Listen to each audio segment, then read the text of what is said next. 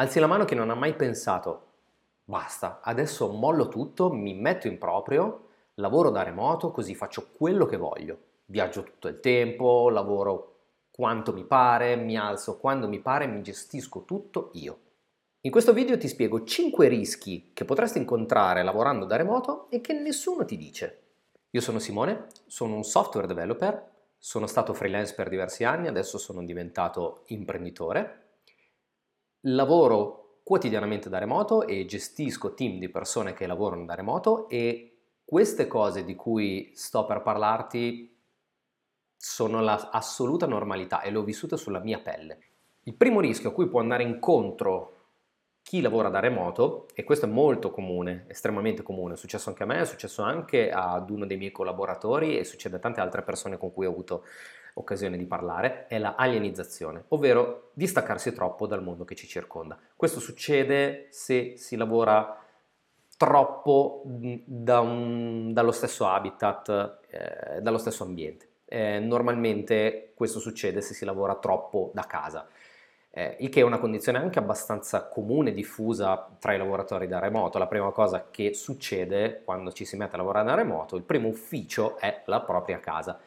che va benissimo perché permette di ottimizzare i costi, non ci sono costi. Eh, permette di ottimizzare i propri spazi, i propri tempi, non ci sono assolutamente limitazioni alle cose che vogliamo fare, però chiaramente ha dei problemi per quanto riguarda il contatto umano. Eh, non ci sono contatti umani se non anche quelli online e quindi chiaramente eh, alcune dinamiche vengono a mancare, noi siamo umani, abbiamo bisogno del contatto umano, magari non troppo se stiamo facendo un lavoro in cui abbiamo bisogno di essere concentrati, però se vi devo fare l'esempio mio, ad esempio, mi sto rendendo conto che in alcuni momenti mi trovo a essere più produttivo quando mi trovo in ambienti pubblici, uh, bar, coworking. Quando mi trovo in questi ambienti, vuoi magari perché eh, c'è un ambiente che tende a farti distrarre, allora mi trovo più facilmente concentrato. Però avere quel tipo di contatto umano, quindi avere anche la possibilità ogni tanto di relazionarmi con una persona di persona, mm, mi fa uscire da quel mondo che mi sono creato stando a lavorare, stando a lavorare sempre nello stesso ambiente e sempre da solo. Quindi eh, questo è un rischio molto importante che bisogna calcolare. Quindi se state decidendo o fate già questo lavoro, attenzione perché questo è un qualcosa che è veramente dietro l'angolo. Vi potreste ritrovare a non riuscire più a concentrarvi su quello che state facendo semplicemente perché siete uh, troppo soli. L'ambiente in cui vi trovate non vi dà più sufficienti stimoli. Allora la soluzione che potete fare è semplicemente prendere il vostro bel laptop e spostarvi, andarvi, andare a lavorare in un bar in cui c'è il wifi o andare a farmi una, una giornata in un coworking, affittarmi in un coworking, cercate, avete la possibilità di farlo. Cercate di cambiare le dinamiche, non eh, state sempre sotto le stesse regole, cercate di movimentare anche un po' il modo e l'ambiente in cui lavorate. Dare nuovi stimoli al cervello non può che farvi bene. Rischio numero 2, perdita di concentrazione, ovvero out of focus. Su questo troverete una marea di contenuti, tra video, articoli, libri, eh, con tutti i contenuti che vi spiegano come mantenere la concentrazione, come aumentare il,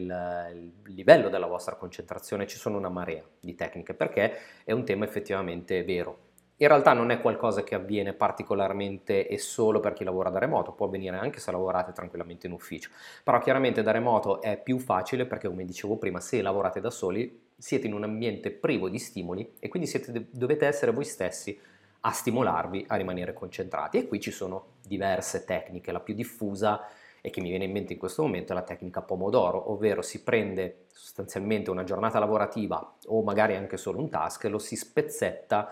in sezioni. Normalmente sono um, porzioni da 20-25 minuti in cui si lavora totalmente concentrati, senza nessun tipo di distrazione, alternati a pause da 5 o 10 minuti. In quelle pause si cerca proprio di staccare completamente il cervello, si fa una passeggiata, qualcuno si fa un power nap da 5 minuti, ci sono varie cose che si possono fare in modo tale da eh, mantenere il cervello comunque in una situazione in cui per quei 25 minuti è altamente concentrato su quello che deve fare e non si pensa assolutamente a nient'altro, il che vuol dire anche eh, togliere la connessione dati dal cellulare, disabilitare le notifiche, tutto quanto, si resta completamente on focus. Come dicevo, questa è una delle tante modalità, però il tema cruciale è che lavorando eh, principalmente da remoto e da soli in un ambiente privo, privo di stimoli, è molto molto facile perdere la concentrazione. E come dicevo io prima, io ad esempio questo lo risolvo magari semplicemente spostandomi, andando eh, in un posto più affollato oppure prendendomi una pausa. Parlavo l'altro giorno con un ragazzo che fa un lavoro esattamente come il mio e lui diceva la cosa più bella e la cosa migliore che posso fare in determinati progetti quando non ce la faccio più, non riesco più a concentrarmi, è farmi una passeggiata. Siamo arrivati al punto numero 3 ovvero la mancanza di organizzazione. Questo è un punto stracomune tra i lavoratori da remoto, eh, soprattutto freelance in questo caso, perché chi lavora da remoto ha la tendenza a scambiare il proprio tempo per denaro e quindi sostanzialmente si fa pagare a ore. Questo vuol dire che nel lungo termine o aumenta il numero, aumenta il costo per ora in modo tale da guadagnare di più, oppure necessariamente deve aumentare il numero di ore dedicate per poter guadagnare di più. Ovviamente il costo non potrà mai superare una certa soglia perché altrimenti eh, deve essere giustificato anche da un certo tipo di valore che viene dato. Però questo è un, un altro tipo di discorso. Però la tendenza qual è? Quella di andare poi a saturare completamente la propria giornata lavorativa, andando magari anche oltre le otto ore che una normale persona che lavora come dipendente fa in un ufficio. Quindi, come fa un, freelance a ottimizzare il proprio tempo per poter guadagnare una cifra dignitosa e prendere un numero di lavori sufficiente a non farlo diventare pazzo, ma non farlo neanche eh, andare sotto un ponte nel giro di due giorni, è l'organizzazione. Eh, organizzando il proprio lavoro chiaramente si riesce a essere più produttivi, ma per fare quello bisogna comunque conoscere un pochino se stessi, assecondare anche i propri bisogni. Il vantaggio di lavorare come freelance e da remoto è anche quello di poter gestire i propri tempi. C'è chi questa cosa non riesce assolutamente a gestirla e quindi finisce per lavorare dal mattino prestissimo fino a notte inoltrata, dorme due ore e ricontinua a lavorare. Perché? Perché è in ritardo sui, sui, progetti. Se siamo in quella condizione evidentemente abbiamo sbagliato qualcosa nell'organizzazione. Ci sono invece persone che da questo punto di vista sono più bravi a organizzarsi, conoscono molto bene la propria persona e quindi magari dicono io sono più produttivo di notte e quindi cosa faccio? Uh, al mattino magari mi sveglio più tardi inizio a lavorare dopo e cerco di organizzarmi in modo tale da poter arrivare a fare quelle cose per cui sono più produttivo la sera. E questo è qualcosa che possiamo tranquillamente fare se siamo freelance e soprattutto se siamo bravi a vendere il nostro valore anziché vendere il nostro tempo, perché nel momento in cui vendiamo il nostro valore e il nostro valore viene riconosciuto è indifferente il tempo che ci abbiamo impiegato per farlo. Tutto quello che vi ho appena detto porta al punto numero 4, ovvero andare in burnout. Chi continua a vendere il proprio tempo anziché il proprio valore arriverà a un punto tale in cui dovrà in qualche modo saturarlo il più possibile per poter guadagnare una cifra idonea. Qualcuno va anche oltre questo, quindi non riuscendo a organizzarsi in maniera produttiva, non ha adottato delle tecniche, delle board in cui riesce a organizzare il proprio lavoro, non sa che magari ha un, un, periodo in cui è particolarmente carico nel futuro e invece prende un lavoro e scopre solo dopo che in quel momento eh, quei lavori si assommeranno uno all'altro e qualcuno dovrà pur gestirli e quel qualcuno, nella maggior parte dei casi, siete solo voi. Il burnout è quindi una situazione molto frequente e molto rischiosa perché chiaramente non vi dà più la possibilità di riuscire a seguire tutto quello che state facendo, il che può portare a un calo sia della quantità di, riusci- di cose che riuscite a fare sia anche della qualità, che è la cosa più mh, negativa, perché se voi non riuscite a garantire la qualità i clienti poi avranno una percezione negativa del lavoro che siete in grado di fare e quindi probabilmente tenderanno a non collaborare più con voi nel futuro. Come si fa a risolvere il burnout? Beh, eh, con tutti i punti precedenti sostanzialmente, quindi cercando di organizzarsi in maniera migliore, cercando di eliminare le fonti di distrazione e cercando anche di mettervi nelle condizioni di mh, avere gli stimoli sufficienti per poter lavorare in maniera ottimale. Ma c'è un'altra possibilità che è quella di creare un team o entrare a far parte di un team e quindi non essere più solo voi a dover fare una cosa.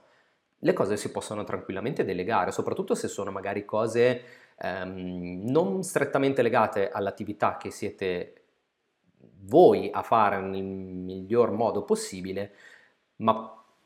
sono magari cose collegate, come ad esempio la contabilità o altre attività di questo tipo, possono essere tranquillamente delegate, ma anche parti del vostro lavoro possono essere delegate ad altre persone. La differenza sarà che non vi dovrete più porre come singolo freelance in grado di fare una cosa, ma come team. E su questo poi andremo a fare eh, molti altri discorsi. Però se voi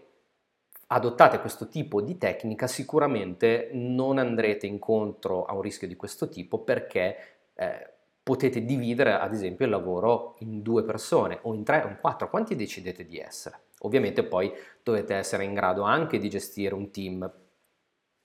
teoricamente da remoto, ma questa è un'altra storia ho lasciato come quinto punto quello più interessante, che è quello che stavo citando anche nell'introduzione di questo video, ovvero le false illusioni legate al lavoro da remoto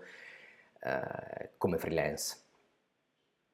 Eh, è nell'immaginario collettivo, e lo vedete anche nelle sponsorizzate magari su Facebook, Instagram, vedete influencer, queste persone che apparentemente viaggiano il mondo e non fanno una mazza nella vita eppure continuano a incassare soldi e poi ve li trovate a sponsorizzare dei corsi in cui vi spiegano come hanno fatto a fare questa vita. Um, vi dicevo in un altro video, io sono stato a una conferenza a Gran Canaria dove si parlava proprio di nomadismo digitale, quindi era strapiena di persone che fanno questo tipo di vita, viaggiano, ma vi posso assicurare che nessuno di loro faceva esattamente quel tipo di vita che vedete eh, sui social. Chi ci è arrivato si è anche costruito, ha saputo organizzarsi. Non è che domani diventate freelance, lavorate da remoto e boom, prendete il primo aereo e siete in grado di lavorare da qualsiasi punto esattamente come se foste da casa e siete produttivi al massimo, soldi che piovono, vedete posti del mondo. Attenzione, dovete essere in grado di costruirvi un, bo- un vostro business, eh, dovete essere in grado di organizzarvi, altrimenti questo tipo di vita non è sostenibile. Ci sono persone che sono bravissime, sono riuscite a legare l'aspetto del viaggio alla professione che fanno, cercando di ottimizzare i tempi, come vi dicevo prima. Se sono state in grado di prendere anche dei lavori che magari sono con aziende estere eh, in, con cui loro, um, gli orari di lavoro magari combaciano, quindi ad esempio vi faccio un, un, un esempio di, di, una persona, di un ragazzo che ho intervistato e di cui vi farò vedere poi l'intervista a Gran Canaria, lui ad esempio eh, ama viaggiare e andare in Giappone, il vantaggio di andare là qual è? Che lui lavorando con l'Italia ha eh, delle differenze orarie per cui lui di giorno può tranquillamente girarsi il Giappone, poi dalle 4 di pomeriggio in poi, quando qui in Italia sono le 9 del mattino, lavora. E quindi è riuscito a bilanciare le due cose. Ma non è che ha, ha deciso dall'oggi al domani, boh, mm, mi metto in proprio, parto e chi si è visto si è visto. Ci vuole un certo tipo di mentalità, ci vuole un certo tipo di organizzazione, magari ci vogliono anche delle persone che lavorano con voi o per voi, eh, ed è quello che ad esempio faccio io, ho dei collaboratori che mi permettono di prendermi anche una pausa, tra virgolette, perché comunque viaggio anche per, per lavoro, e andarmene in un'altra località e lavorare da quella località senza nessun tipo di problema perché tanto ho un team di persone che lavora insieme a me. Quindi se io tra virgolette ho rispettato tutti gli altri punti di cui ho parlato, posso arrivare al mito delle false illusioni e farla diventare una bella realtà. Ora spero di non avervi spaventato troppo su questi aspetti, e, ma per, me, per mettermi in guardia, perché sul lavoro da remoto si sentono veramente di tutti i colori. C'è chi lo demonizza uh, senza nessun tipo di ragione e c'è chi invece lo uh, fa diventare un mito, però non parlando mai di quelli che possono essere i rischi e quindi poi quello che succede è che le persone che si mettono a lavorare da remoto si trovano in una situazione che nessuno gli aveva raccontato, che nessuno gli aveva spiegato, pieno di difficoltà, pieno di costi da um, affrontare, tasse, eh, clienti da trovare, dovete essere anche dei bravi venditori, ci sono una marea di rischi eh, a cui dovete andare incontro, dovete essere teoricamente dei piccoli imprenditori di voi stessi. E se non siete in grado di gestire questo tipo di uh, situazione nei confronti di voi stessi, noi tutti che lavoriamo da remoto rischieremo che um, il lavoro da remoto in generale non venga capito da chi ce lo può offrire. Perché se noi siamo degli incapaci, non riusciamo a, gestirsi, a gestirci, eh, poi dall'altro penseranno che il lavoro da remoto non funziona. E invece funziona, funziona molto bene, è anche una necessità a livello mondiale che abbiamo in questo momento per un discorso di, co- di clima, e inquinamento e via dicendo, ma lasciamo stare. Eh, però chiaramente se noi siamo i primi a non saperci gestire, eh, chi